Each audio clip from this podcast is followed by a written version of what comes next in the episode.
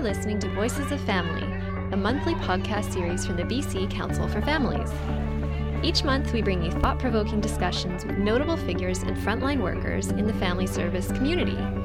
Voices of Family takes you inside family services to hear what's new and on the horizon, making life better for BC families.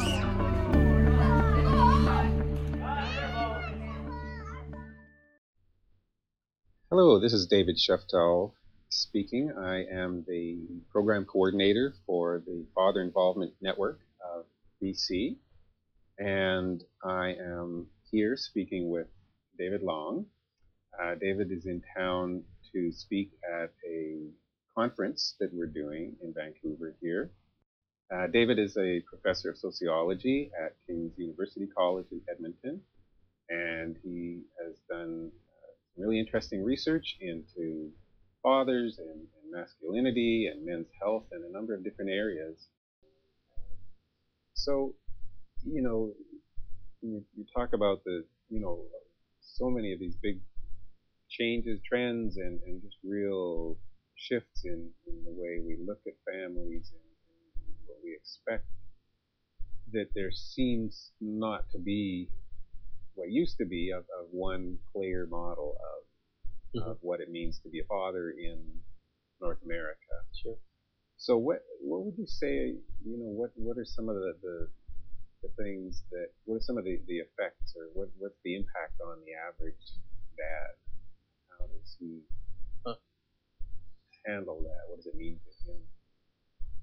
Well, that's a good question. Um, I often hear now, because I'm not a service provider. I mean, I'm a university professor and I teach in that.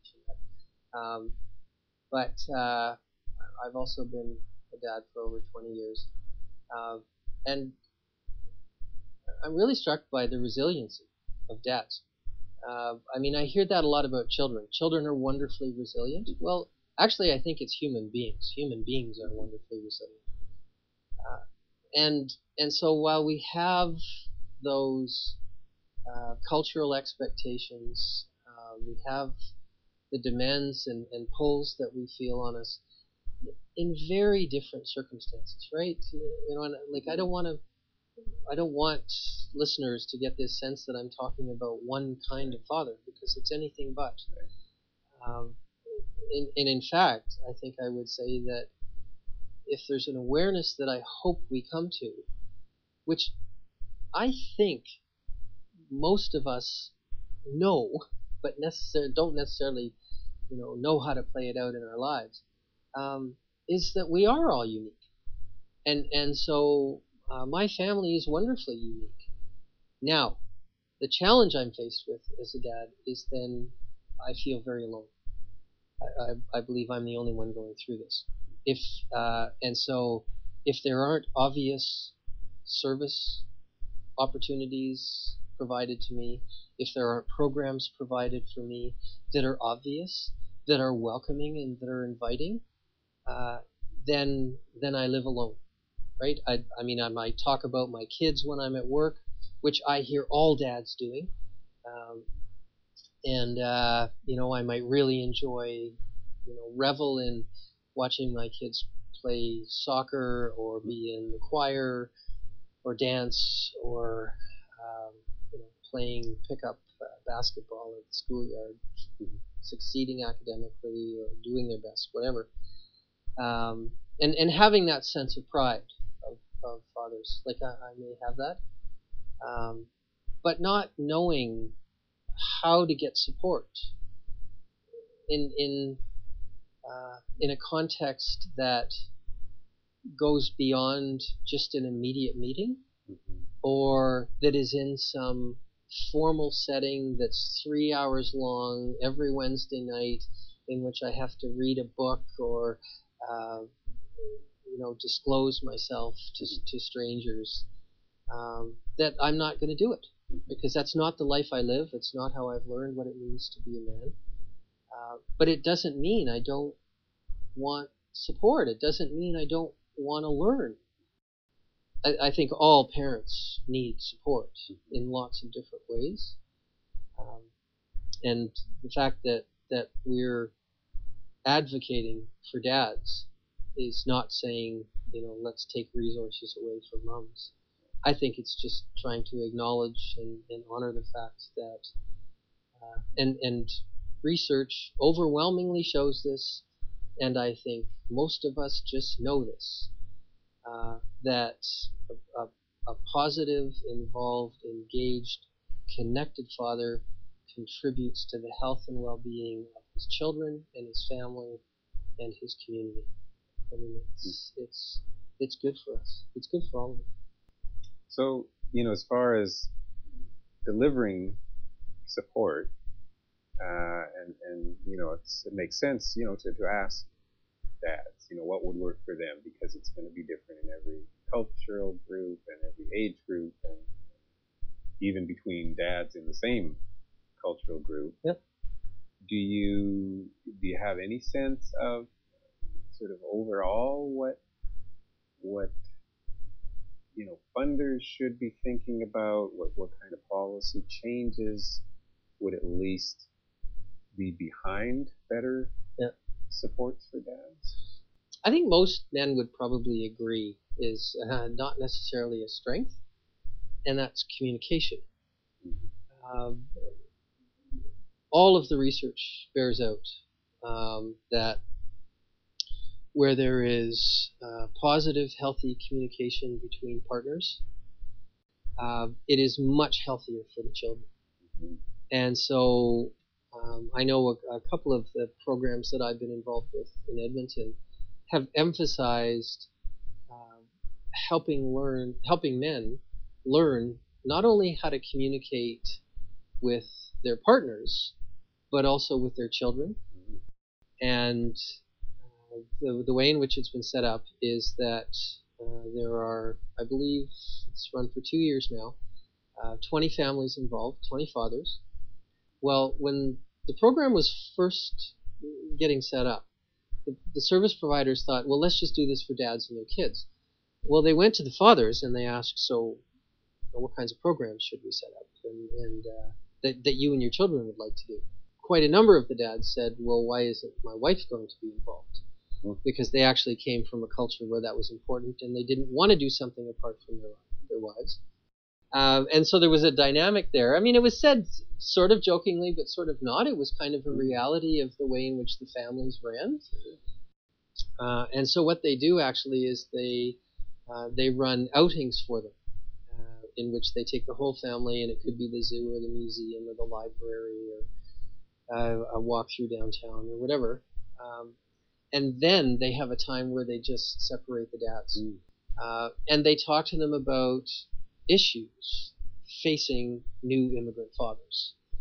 Uh, everything from you know their their children being raised in a pop culture that's highly individualistic and focused on youth, which challenges their their, right, their origins, uh, and what do they do with that? Uh, to disciplining. I mean, they're not allowed to hit their children here. Well, they were allowed to. They were expected to hit people. You know, some of them where they came from.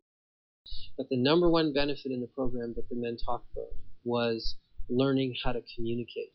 Now, that doesn't mean learning how to communicate as a female. Right.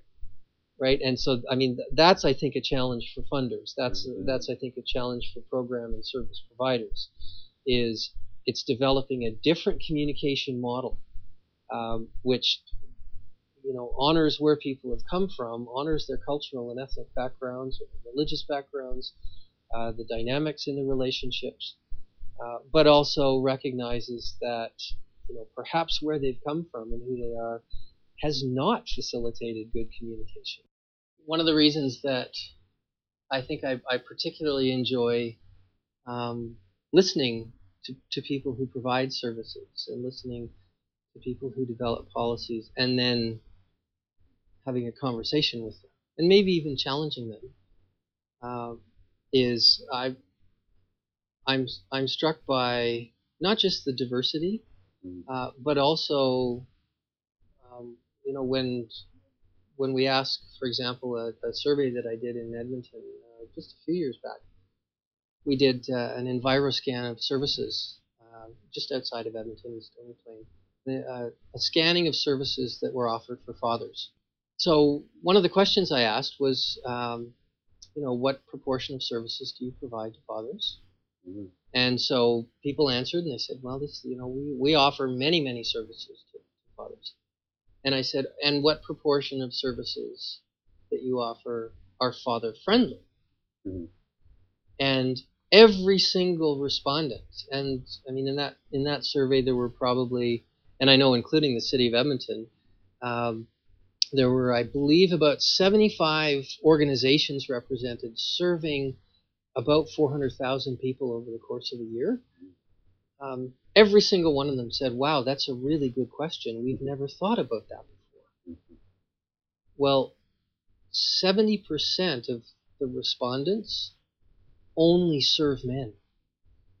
And so they, they Mhm. actually hadn't considered the question what's a father friendly service and what's a male friendly service, Mhm. even though that's their clientele. Mhm. If you want to know what men need, ask them. If you want to know what dads need, ask them. Because they usually know. You know, because we're not asking generally, we're not asking the dads what they need. They don't come right out and, and look for it. They don't Sure. go looking for help or support. Yeah.